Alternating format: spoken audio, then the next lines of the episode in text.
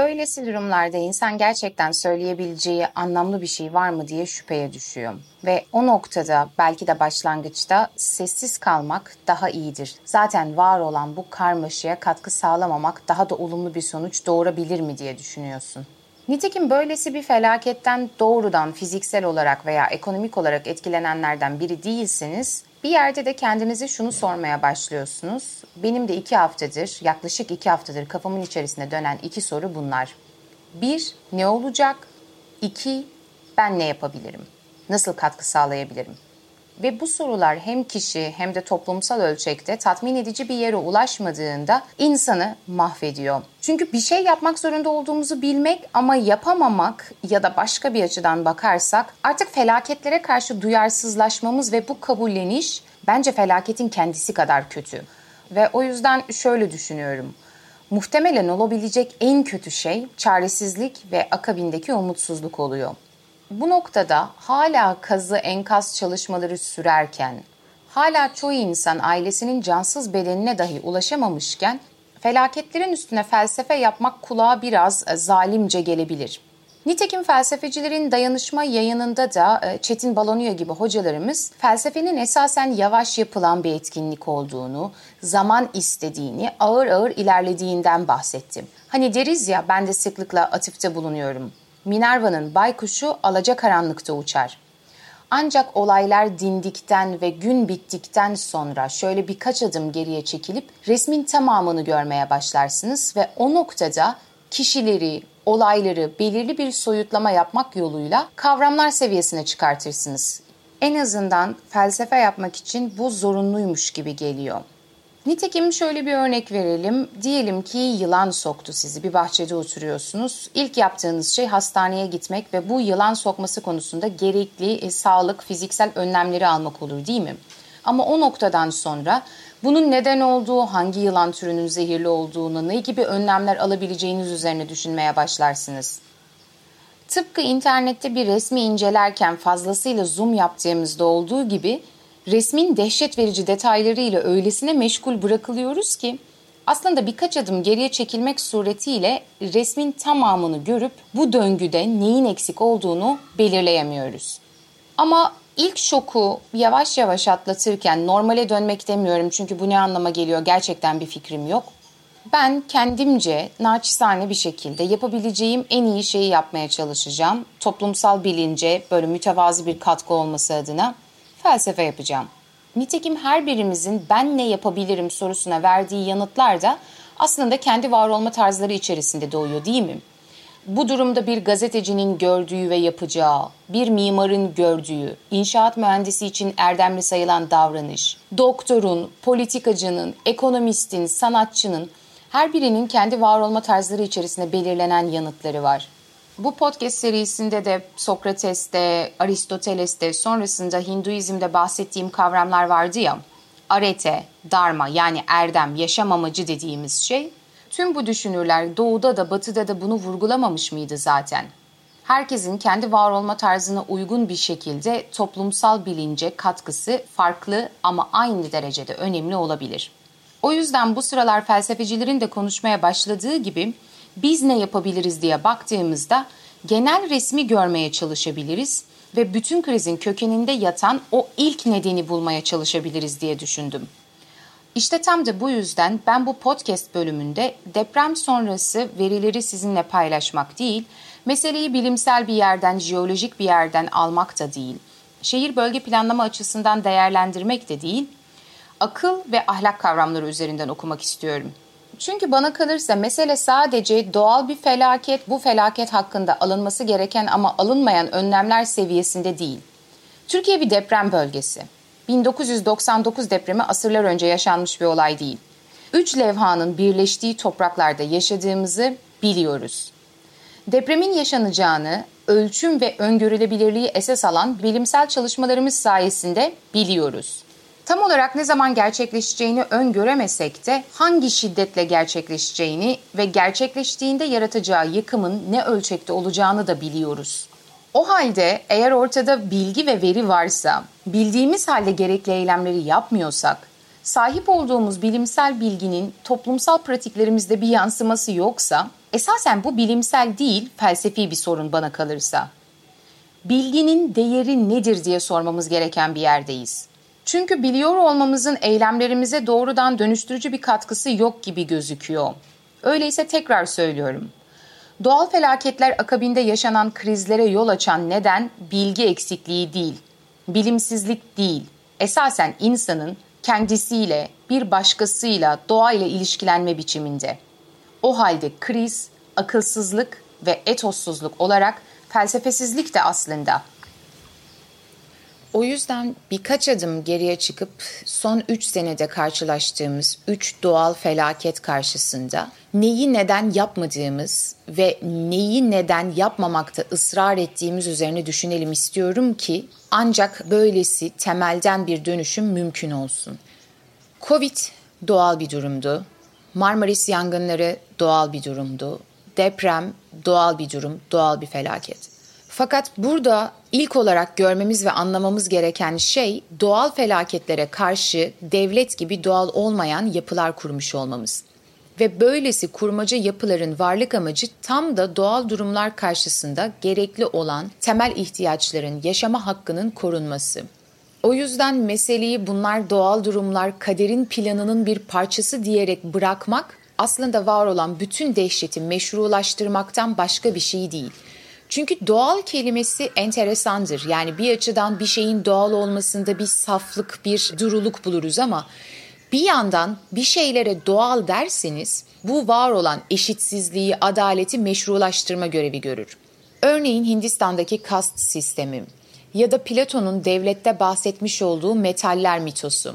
Ne diyordu Platon? Kimilerinin ruhunda bronz var, kimilerinde gümüş var, kimilerinde altın var. Yani bu kişiler arasındaki ekonomik dengesizlik, politik durumdaki eşitsizlik, adaletsizlik aslında bizim ruhlarımızda farklı şeyler olmasından kaynaklanıyor. Doğal olarak doğal bir durum.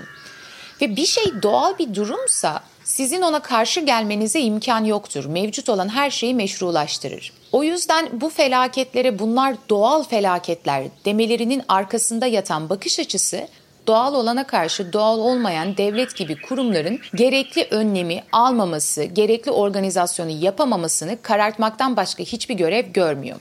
Şimdi bu noktada Dilara, ölü sayısı 39 bine aşmış, 40 bine yaklaşmışken politika yapma diyorsanız ne zaman politika yapacağız diye düşünmek istiyorum. Çünkü tam da söylediğim sebeplerden dolayı deprem politik bir durum olmasa bile depremle ne şekilde başa çıkmaya çalıştığımız politik bir durum. Bizler bir devletin çatısı altında yaşayan devlet ve toplum dediğimiz organizmaların parçası olarak bana kalırsa politik olmayan herhangi bir şey zaten yapamayız. Afrika'daki savanalarda yaşamıyoruz. O yüzden elbette bu da politik bir durum. Her şey politik olduğu gibi. Hatta şunu sormak istiyorum. Politik olmayan herhangi bir şey tespit edebilir misiniz? Konuyu doğallıktan çıkartarak sürdürülen söylemlere bakalım. Kader, değil mi? Kader kavramının bu gibi durumlarda kullanılma şekli doğal kavramının kullanılma şekline oldukça benzer. Çünkü eğer bir şey kaderin planlarının içerisinde ise olanlar olması gerekenler oluyorsa artık bu noktada sizin herhangi bir şekilde direnç göstermeniz, önlem almanız mümkün değildir. Böyle bakıldığında sadece şunu görüyorum. Eğer nedenlere kader derseniz sonuç ancak mucize beklentisi olur. Kader ve mucize kavramları arasında sıkışmış akıl, akılsızlık, ahlak ve ahlaksızlık ikilemi içerisindeyiz. Ve bu ilk kez bugünlerde görünür halde değil. Az önce son iki senede yaşanan üç doğal felaketten söz ettim ama bu zamanlamayı 1999 depremine kadar götürebiliriz veya iklim krizini de kapsar bir şekilde genişletebiliriz. Tüm bu felaket durumlarında başvurmamız gereken, bize gerekli ölçümü ve dolayısıyla öngörüyü sağlayan bir alan var. Bilim. Bilimin zaten varlık amacı bu değil mi? Bizler deprem bölgesinde yaşadığımızı biliyoruz. Üç kıtanın, üç kara parçasının birbirine girdiği, daimi olarak fay hatlarının hareket halinde olduğu topraklarda yaşadığımızı biliyoruz. Bakın inanmıyoruz, biliyoruz. Çünkü elimizde data var. Platon ne diyordu Theaetetos diyaloğunda bilgiyi tanımlarken? Gerekçelendirilmiş doğru inanç. Gerekçemiz var, Doğrulanmış bir durum, elimizde bilgi, data var ama yine de gerekli olanı yapmıyoruz veya bu bilgiye sırtımızı dönüyoruz. O noktada şunu sorma gerekliliği doğuyor. Eğer ki biz böylesi bir bilgiye sırtımızı döneceksek bu bilgiye sahip olmamızın ne anlamı var? Aynı şeyi iklim krizi konusunda da söyleyebiliriz demiştim. 20 sene sonra işlerin geri döndürülemez bir noktaya varacağını biliyoruz. Buna dair bir öngörümüz var, değil mi? Ölçümlerimiz var. Fakat yine de ısrarla gerekli olanı yapmak konusunda direnç gösteriyoruz. O yüzden birkaç adım geriye çıkarak tek tek kişileri, olayları soyutlayarak böyle genel kavramlara vardığımda şöyle bir yere varıyorum. Mesele bilgiye sahip olmak değil, o bilgiyi üretemiyor olmak değil, bilimin eksikliği, yanlışlığı da değil. Bu bilgiyi kullanma konusunda gösterdiğimiz direnç ve bizler bilgiyle kurduğumuz ilişki ve eylem planlarımızın kökeninde yatan temel motivasyonları bulmadıkça bu felaketler bu dehşetiyle olmaya devam edecek. Haliyle bana kalırsa felsefenin susması gereken değil, aksine bangır bangır konuşması gereken bir yere geliyoruz. Doğa karşısında, doğal olaylar karşısında sahip olduğumuz bilgiyi ne şekilde kullanıyoruz veya eylemlerimize ne şekilde etkide bulunuyor? Ben koronavirüs pandemisi döneminde Herkese Bilim Teknoloji dergisinde bir köşe yazısı yazmıştım ve yazının başlığı Sokrates'in yanılgısıydı. Neden? Sokrates bilen insanın yanlış yapmayacağını, hata yapmayacağını, ortada yanlış bir eylem varsa, ahlak dışı bir eylem varsa bunun bilginin eksikliğinden türediğini söylemiştim. Ben ise yazıda karşı çıkıp şöyle dedim. Sokrates'in yanılgısı bazen insan bile bile hata yapar. İçerisinde bulunduğumuz felaket günleri bence bunun bir kez daha kanıtı. Malzemeden çalan, dayanıksız binalar inşa eden, deprem bölgesinde yaşadığımızı bilen, olası bir Marmara depreminin kapımızda olduğunu bilen insanların herhangi bir bilgi eksikliği yok. O yüzden durumu artık sadece şu şekilde yaklaşamayız diye düşünüyorum. Bu ne bilimsizliktir değil sadece. Bu aynı zamanda ne felsefesizliktir. Yani eleştirel düşünmenin eksikliğidir. Ve hatta ileri de götürüyorum. Bu ne erdemsizliktir. Bu ne ahlaksızlıktır diye sormamız da gerekiyor belki de. Çünkü doğruyu bilmek, doğruyu eylemek için yeterli değil. Bu noktaya geldikten sonra ben ne yapabilirim? Toplum olarak böylesi durumlarla nasıl mücadele edebiliriz diye soruyorsak yanıtımız bilimi, teknolojiyi, kültürü, felsefeyi, etiği ve psikolojiyi de içeren genel bir resim olmak zorunda artık diye düşünüyorum. Ve işte tam da böyle düşündüğüm için bu podcast bölümünü kaydediyorum. Çünkü felsefe yayıncısı olarak benim üzerime düşen erdem, benim aretem, darmam bu olabilir sanırım diye düşündüm. Bu noktada dört tane kavramı karşımıza yerleştirelim ve aralarında gidip gelip meselenin kökenine inmeye çalışalım. Ne demiştim? Kader ve mucize kavramlarının arasına sıkışmış akıl ve ahlak. YouTube'da yapılan deprem ortak dayanışma yayınlarına katılan felsefeciler ya da biraz daha geniş ölçekte konuyu ele alalım sosyal bilimciler sıklıkla 18. yüzyılda Avrupa'da gerçekleşen Lisbon depremine işaret ettiler. Felsefe tarihinde böylesi doğal olaylara referans verildiği nadiren olur. Yani özellikle felsefe sosyolojisi yapıyorsanız e, durum başka ama bizler de mesela bu podcast serisinde genellikle varlığın ne olduğunu, bu varlığa ne şekilde ulaşabileceğimizi konuştuk. Ama bazı tarihsel durumlar var ve bu durumların her biri dönemin felsefesini, entelektüel üretimlerini doğrudan etkiliyor. Örneğin Orta Çağ'da veba değil mi? Vebanın sonrasında gelen Rönesans ve reformla nasıl bir ilişkisi olduğu, veba sonrasında insanların kendi yaşamlarının anlamı ve değeri üzerine düşündüğünü biliyoruz ya da en azından kilisenin onlara vermiş olduğu açıklama modeli üzerine bir şüphe geliştirmeye başladıklarını da biliyoruz. Benzer bir şey 18. yüzyılda gerçekleşen Lisbon depreminden hemen sonra da oluyor. Çünkü bakıldığında Lisbon dönemin en katolik, en dindar şehirlerinden bir tanesi. Hatta öylesine dindar bir yapılanma var ki sömürgecilik faaliyetleriyle birlikte misyonerlik çalışmaları da yürütülüyor. Bu felsefecilerin ortak yayınında Çetin Baloniyo hocamız şöyle bir şey hatırlattı. Belki de bu noktada konuşmamız gerekiyordur. Lisbon depreminde bütün şehir yerle bir oluyor ve yaklaşık 100 bin civarında insan ölüyor. Fakat katedrallerin yıkıldığı bu dehşet verici durumda sadece genel evler ayakta kalıyor. Haliyle bu durum dönemin insanları üzerinde bir sorgulamaya yol açıyor. Yani eğer ki bu felaketi Tanrı gönderdiyse, bu da kaderin bir parçasıysa Tanrı'nın evleri yıkılırken ahlaksızlığın, erdemsizliğin timsali olan genel evler nasıl ayakta kalır?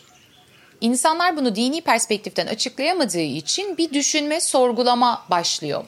Fakat Lisbon depremine felsefe tarihinde sıklıkla atıfta bulunulmasının tek sebebi bu değil. İkincisi ve belki de daha önemlisi şu. Bugün modern deprem bilim diyebileceğimiz sismolojinin kurucularından bir tanesi Immanuel Kant kabul edilir. Yani bir filozof. Bunu ilk duyduğumda çok şaşırmıştım. Belki sizler de şaşırmışsınızdır. Çünkü Immanuel Kant normal şartlarda yaptığı epistemolojik çalışmalarla, ahlak üzerine yaptığı çalışmalarla bilinen bir filozof. Fakat Lisbon depremi öylesine dehşet verici ki Kant depremi tamamen doğal bir şekilde naturalist bir yaklaşımla kendisinde neyse o olarak açıklamaya girişiyor. Yani herhangi bir ilahi plana başvurmuyor, kutsal bir anlatıya başvurmuyor, kader demiyor ve mucize beklemiyor. Bir bilim insanı hassasiyetiyle doğayı doğanın kendisinde kalarak açıklama girişiminde bulunuyor. Kant'ın bu konuda yayınladığı 3 makale var. Bu makaleleri internette bulabilirsiniz. Hatta Türkçelerine de rastladım. Verdiği yanıt ve açıklama modeli yanlış olsa da sorduğu sorular ve yaklaşım biçimi onu deprem bilimin kurucularından bir tanesi haline getiriyor. Bugün Kant'ı anmamın tek sebebi bu değil. Çünkü bu makalelerden ve Lisbon depreminden yaklaşık 30 sene kadar sonra Kant'ın yazdığı ünlü bir makale var, önemli bir makale var. Bugün üzerine konuşmamız gerektiğine gerçekten kalpten inanıyorum. Aydınlanma nedir makalesi? Peki neden bu makaleyi hatırlatma gereği duyuyorum? Çünkü bizim olaya yaklaşımımız gösteriyor ki bizler Kant'ın bahsettiği o ergin olmama durumundayız hala. O yüzden Türkiye'de işler neden yolunda gitmiyor sorusundan bile daha önemli olan ne olduktan sonra yolunda gidebilir gibi bir bakış açısı diye düşünüyorum. Ve bana öyle geliyor ki bu noktada asıl meseleyi ve krizi yaratan şey sadece inşaata dair teknik konular değil, aslında varlık tarzlarımız varlıkla, doğayla, insanla, hayvanla kurduğumuz ilişki gibi geliyor. Kant Aydınlanma Nedir makalesinin başlangıcında şöyle bir şey söylüyor. Aydınlanma insanın kendi suçu ile düşmüş olduğu bir ergin olmama durumundan kurtulmaktır. Yani insan kendi suçu ile bir ergin olmayış durumuna düşmüştür ve aydınlanma da bu ergin olmayış durumundan kurtulmaktan başka bir şey değildir. Burada önemli olan şeylerden bir tanesi şu ergin olmama kısmı dahi değil kendi suçu ile düşmüş olduğu durum vurgusu ve Kant makalenin devamında peki neden böylesi bir ergin olmayış durumuna düştü diye devam ettiğinde şöyle bir şey söylüyor. Çünkü bu oldukça rahattır. Yani benim adıma karar veren biriyim. Benim sağlığım üzerine düşünen bir doktor, benim adıma politik karar veren politikacılar, ne yapmam gerektiğini söyleyen, yaşamıma anlam veren din adamları olduktan sonra hiçbir şey yapmama gerek kalmaz. Bu oldukça rahat bir yaşam tarzıdır. Çünkü meseleyi zaten her defasında sizin için açıklayan bazı kavramlar var. Örneğin kader demek gibi. İnsanın eylemlerinin olası etkilerini görmezden gelen hatta yok sayan bir bakış açısı. O yüzden tam da Türkiye'de bugünlerde içerisine sıkıştığımız döngüye yol açıyor. Sonuç iki nokta üst üste ya da eşittir kaza, dayanışma. Sonra yine sonuç kaza, dayanışma. Sonuç kaza, dayanışma. Bizler kaza ve dayanışma döngüsünün içerisine hapsolmuş durumdayız. Biz sadece sonuçlarla karşılaşıyoruz ve bu karşılaştığımız dehşet verici sonucun üstesinden gelmek için de her defasında muazzam bir dayanışma örneği sergiliyoruz. Peki resimde ne eksik? Yani aklın özgürce, sağduyulu bir şekilde kullanılması sayesinde neyin farkına varırız? Neden eksik? Sonuç dayanışma döngüsünde eksik olan en önemli şey neden?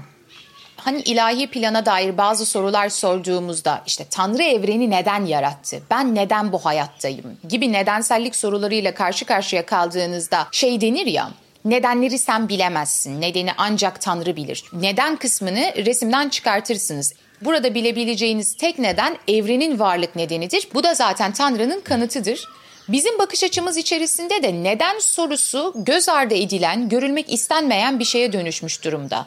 Sanki nedensellik dediğimiz şey bizim için işlemiyormuşçasına sonuçlarla karşılaşıp dayanışmayla üstesinden gelmeye çalışıyoruz.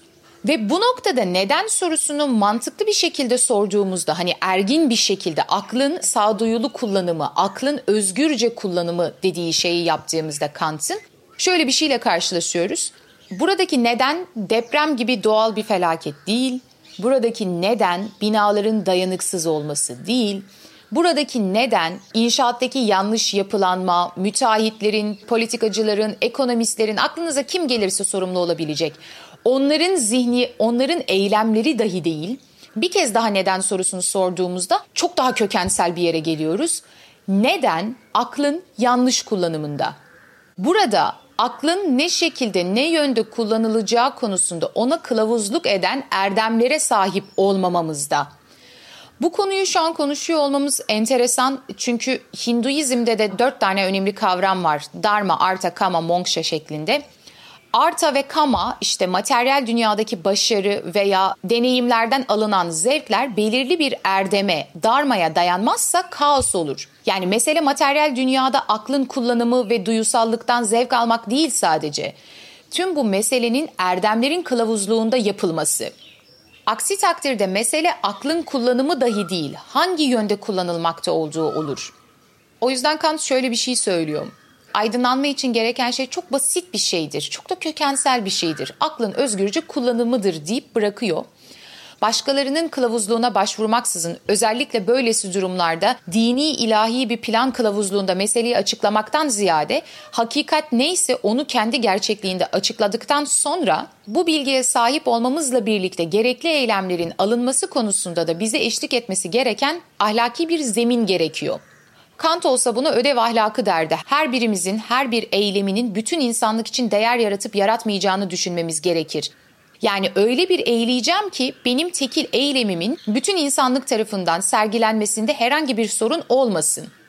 Ama görüyoruz ki insanlık olarak bu ödev ahlakına her birimiz sahip değiliz. Neden böylesi bir buyruk bazı insanlar için geçerliyken diğerleri için geçerli değil? Yani neden bu ödevin zorunluluğunu hissetmiyoruz? Neden önce akla karşı direnç gösteriyoruz? Sonrasında aklı kullandıktan sonra da onu erdemlere uygun bir şekilde kullanmıyoruz. Bu kısım çok enteresan. Benim de karşılaştığım haberlerle birlikte sürekli üzerine düşündüğüm şeylerden bir tanesi. Yani insanların ısrarla bile bile sadece kendi çıkarlarını düşünmesi ve bu uğurda binlerce insanın hayatını riske atmayı göze alabilmesinin altında yatan temel motivasyon ne? İşte bu tam olarak felsefi bir dönüşümün gerçekleşmesi gerekiyor dediğim yere geliyor. Çünkü bu insanlar ıssız bir adada tek başına yaşayan insanlar gibi kavanozda yaşayabileceklerini, kendilerini toplumdan soyutlayabileceklerini düşünüyorlar. Aslında kendi varlık tarzlarına, işlerin doğada gerçekte nasıl ilerlediğine dair doğru bir bakış açısı olsaydı, arı kovanı için iyi olmayanın arı için de iyi olmayacağını anlarlardı hepimizin içerisine yanlış bir şekilde sinmiş, münferit bir şekilde birey olarak yaşayabileceğimiz, toplumdan kendimizi soyutlayabileceğimiz gibi bir fikir var. Yine hepimizin içerisine yanlış bir şekilde ekilmiş doğanın, dünyanın bir mekanizma gibi bir parçasının bozulduğunda hemen gidip oradaki dişlileri, çarkları tamir ederek genel bu organizmayı, bütüncül bu organizmayı düzeltebileceğimize dair de yanlış bir fikir var. Çünkü erdemsiz davranışın bize geri dönmeyeceğine dair yine yanlış bir bakış açımız var. Aslında tüm meselenin kökeninde felsefi bir çarpıklık var derken kastettiğim buydu. İnsanın kendisini, bir başkasıyla olan ilişkisini, doğadaki yerini yeniden düşünmesi gerekiyor. Ve üzülerek söylüyorum bu binaları dayanıklı hale getirmekten çok daha fazlasını gerektiriyor. Eğer gerektirmeseydi, eğer haksız olsaydım 99 depreminden ders çıkarmıştık ve şu an böylesi bir felaketle yüz yüze değildik. Hani herkes sürekli Japonya örneğini vermeye başladı ya şu günlerde. Japonya'da bir deprem bölgesi olduğu halde insanları böylesi bilimsel, teknolojik, politik ve ekonomik önlemleri almaya iten temel faktör ne? Daha iyi bilim yapabilmeleri mi? Daha iyi teknolojiye sahip olmaları mı?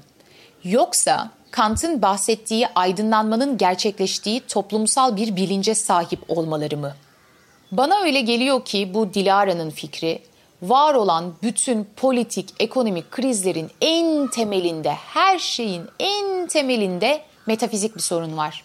Yani varlıktan ne anladığımız, var olmaktan ne anladığımız, kendimizi ne şekilde kurguladığımızla ilgili. Bunu söylemek için hala erken olabilir, felsefe yapma lan denilebilir ama korkarak söylüyorum çünkü bunun hiç kolay olmadığının, kolay olmayacağının farkındayım. Felsefemiz değişmedikçe hiçbir şeyin çözüme ulaşabileceğini sanmıyorum. Hemen akabinde şunu söylemem gerekiyor ki bu noktada umutsuz değilim. Özellikle yeni neslin akla karşı gösterilen dirence rağmen bilgi iletişim teknolojilerini kullanma biçimi, farkındalıkları, her defasında sergilediğimiz o muazzam dayanışma bana bir şeylerin iyiye gideceğine dair umut veren şeyler.